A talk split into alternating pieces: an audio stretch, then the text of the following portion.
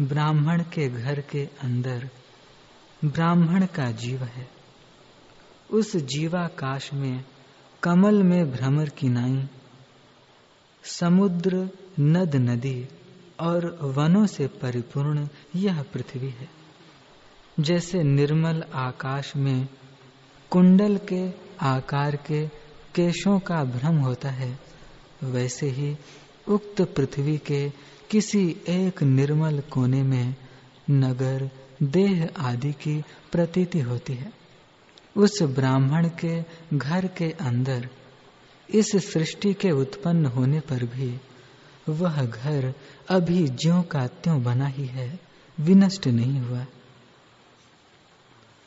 उस विप्र ग्रह के उदाहरण से आश्चर्य के लिए कौन सा स्थान है? क्योंकि त्रसरेणु के अंदर भी जगत समुदाय स्थित सा है। भद्रे, परमाणु रूप चिदात्मा में भीतर भीतर अनेक जगत विद्यमान है। फिर उक्त चिदात्मा में ब्राह्मण के घर की असंभावना तुम क्यों करती हो? लीला ने कहा, हे देवी आज से आठ दिन पहले उस ब्राह्मण की मृत्यु हुई थी और हमें उत्पन्न हुए अनेक वर्ष बीत चुके हैं। हे माँ, वे ही दंपति हम हैं, यह कैसे हो सकता है? श्री देवी ने कहा, सुंदरी, जैसे देश दैर्घ्य नहीं है, वैसे ही काल दैर्घ्य भी है ही नहीं। इस विषय को युक्ति पूर्वक तुमसे कहती हूँ, तुम सावधान होकर सुनो। वशिष्ठ जी बोले, हे विद्याधर, आत्मपद को पाने का यत्न करो, जिसके जानने से संसार समुद्र तुच्छ हो जाएगा। वह आत्म तत्व सब में अनुस्यूत और सबसे अतीत है। उसके जानने से अंतकरण शीतल हो जाता है और सब ताप नष्ट हो जाते हैं। ये साधो, फिर उसका त्याग करना अविद्या और बड़ी मूर्खता है। ये साधो, ये सब पदार्थ ब्रह्म स्वरूप ही हैं। जब ब्रह्म स्वरूप हुए तब मन, अहंकार, कलंक आदि भी वही है। किसी से किसी को कुछ सुख दुख नहीं है। ये विद्याधर, जब आत्म पद को जाना, तब अंतकरण आदि भी ब्रह्म स्वरूप भाषित होंगे। जो संकल्प से भिन्न भिन्न जाने जाते हैं वे संकल्प के होते हुए भी ब्रह्म स्वरूप भाषित होंगे। इसलिए संकल्पहीन होकर स्थित हो और सोचो, न मैं हूँ, न यह जगत है और न इदम है। इन शब्दों और अर्थों से रहित होकर स्थित हो रहो कि सब संशय मिट जावे।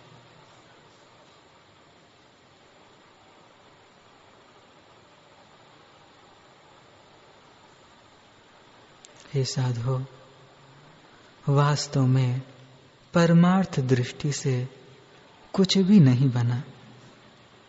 पर जहाँ जहाँ मन है, वहाँ वहाँ अनेक जगत हैं। तृण से सुमेरु तक सब जगत में है। जो विचार कर देखिए तो सब वही ब्रह्म रूप है और कुछ नहीं। जैसे सुवर्ण को जान लेने से भूषण भी सुवर्ण भाषित होता है। वैसे ही केवल सत्ता समान पद एक अद्वैत है, भिन्न कुछ नहीं। और भिन्न भिन्न संज्ञाएँ भी वही है। जब आत्मपद प्राप्त होता है, तब ऐसी अवस्था होती है कि जो नग्न शरीर हो और उस पर बहुत शस्त्रों की वर्षा हो तो भी उससे जीव दुखी नहीं होता। और सुंदर अप्सरा कंठ से लगे तो हर्ष नहीं होता। अर्थात दोनों ही अवस्थाओं में समदर्शी रहता है। हे विद्याधर, तब तक आत्मपद का अभ्यास करे, जब तक संसार में सुषुप्त किनाई न हो जाए। अभ्यास ही से आत्मपद प्राप्त होगा।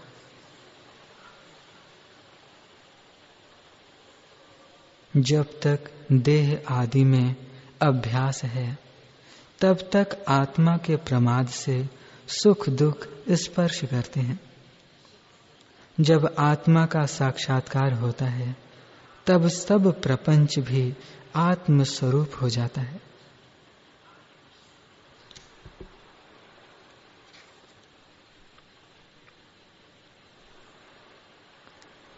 संकल्प के साथ मिलकर चित्त जैसी भावना करता है, वैसा ही अपना रूप देखता है। स्वरूप से कुछ भिन्न नहीं है, परंतु जीव भावना से और का और देखता है। जैसे शुद्ध मणि के निकट कोई रंग रखिए तो वैसा ही रंग भाषित होता है, पर मणि में कोई रंग नहीं होता। वैसे ही चित्त शक्ति में कुछ हुआ नहीं, पर हुए कि नहीं स्थित है। इससे हे विद्याधर, अपने स्वरूप की भावना करो और जड़ चैतन्य को छोड़कर शुद्ध चैतन्य में स्थित हो। जब ऐसे जानकर अपने स्वरूप में स्थित हो गए तब तुम्हें उत्थान में भी अपना स्वरूप ही दिखेगा।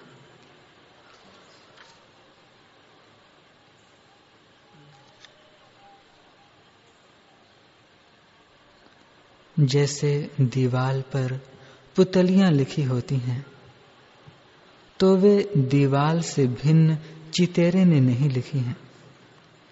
वैसे ही शून्य आकाश में चित्त रूपी चितेरे ने विश्व रूपी पुतलियों की कल्पना की है। जैसे स्वर्ण कल्पित भूषण स्वर्ण से भिन्न नहीं, वैसे ही आत्मा में अज्ञान से जो विश्व देखते हैं, वह आत्मा से भिन्न नहीं। जगत, ब्रह्म, आत्मा, आकाश, देश, काल, सब उसी तत्व की संज्ञा है। उसी तत्व में तू भी स्थित हो रहा। है यह जगत ऐसे हैं, जैसे दूर दृष्टि से आकाश में बादल हाथी की सूंड से लगते हैं। यह जो अहम तुहम रूप जगत है, सो अबोध से भाषित होता है और बोध से लीन हो जाता है। जैसे मरुस्थल में सूर्य के किरणों से जल दिखता है, वैसे ही यह जगत है। इससे इसका त्याग करो।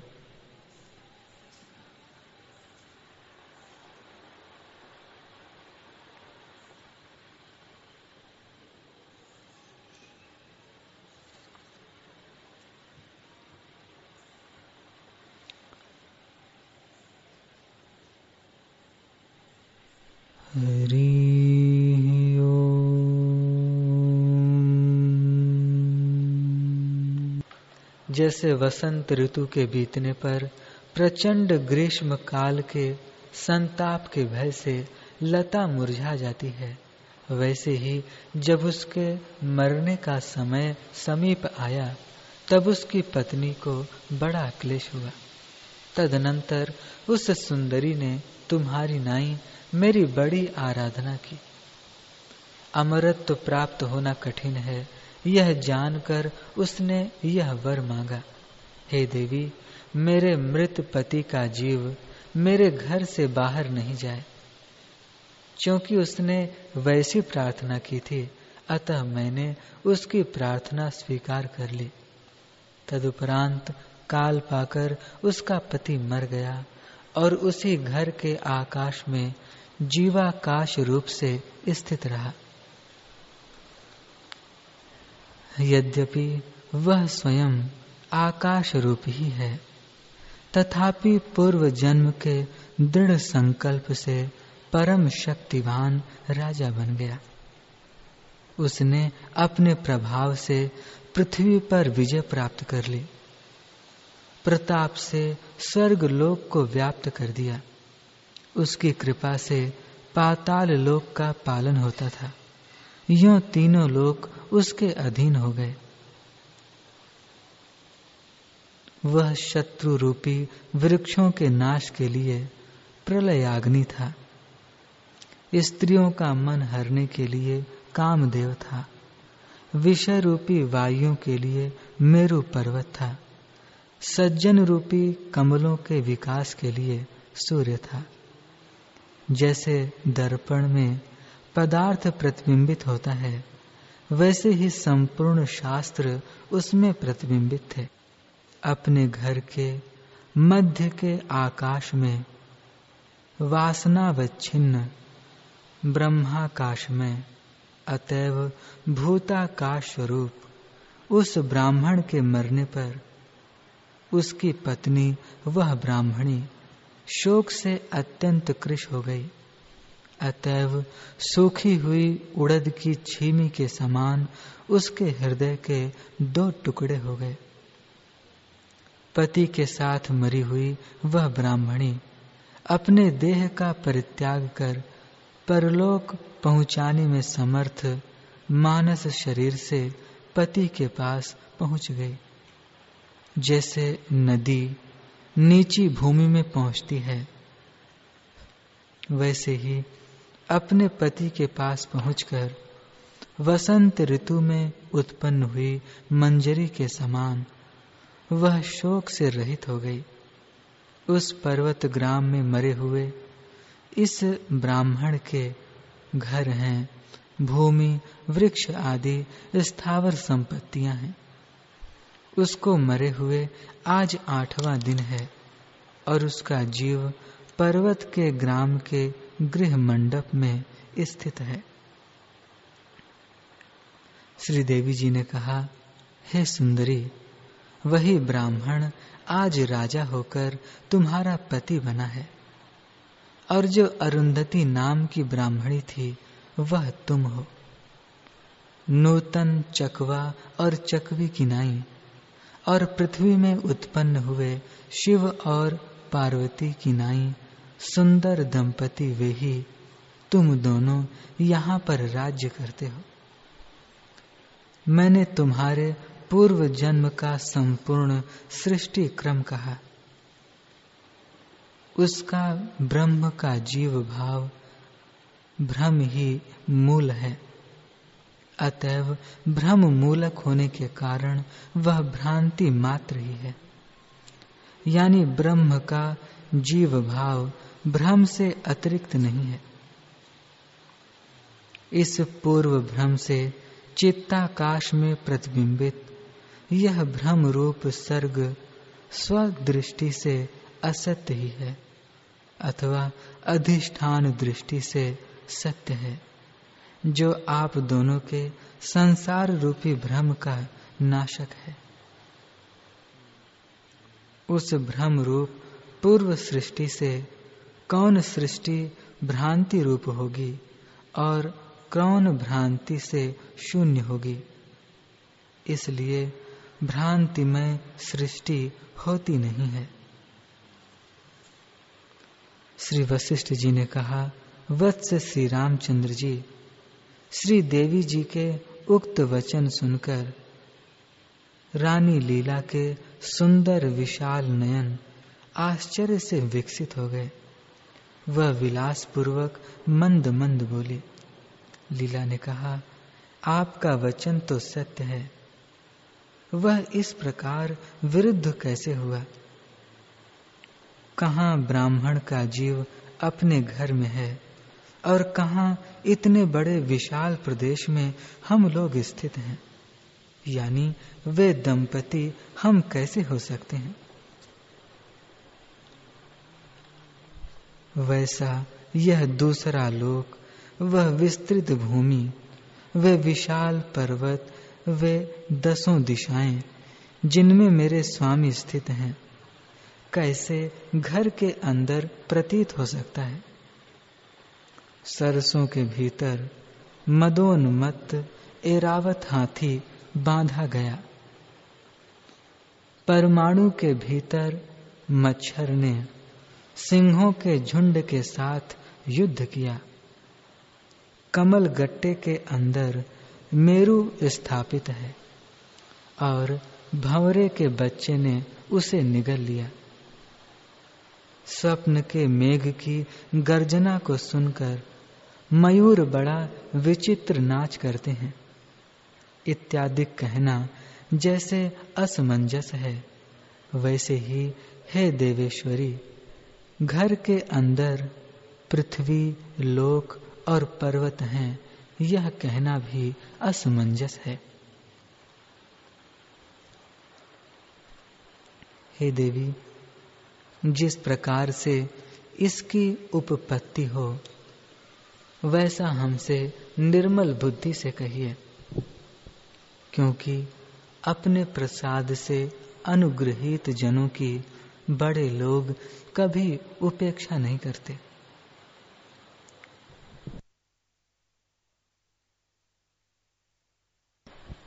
श्री देवी ने कहा, सुंदरी, मैं मिथ्या नहीं बोल रही हूँ। तुम इस विषय को भली भांति चित्त देकर सुनो। हम लोग वे दोक्त मिथ्या नहीं बोलना चाहिए। इत्यादि नियमों का उल्लंघन नहीं करते। दूसरों के द्वारा विद्यमान उल्लंघन किए जा रहे। जिस वेद मर्यादा का मैं संस्थापन करती हूँ, यदि उसका मैं ही उल्लंघन करूँ तो उसका पालन दूसरा कौन करेगा? राजा बनने की वासना से उपहित चिदात्मा रूप उक्त गाँव के ब्राह्मण का, वह जीवात्मा उसी अपने निवास स्थान में, आकाश में इस व्योम रूप महान राष्ट्र को देखता है। हे अंगने, जैसे जागृत स्मृति स्वप्न में नष्ट हो जाती है और अन्य स्मृति उदित होती है वैसे ही तुम लोगों की पूर्व जन्म की स्मृति नष्ट हो चुकी है और उससे विपरीत स्मृति उत्पन्न हुई है। यही मरण है।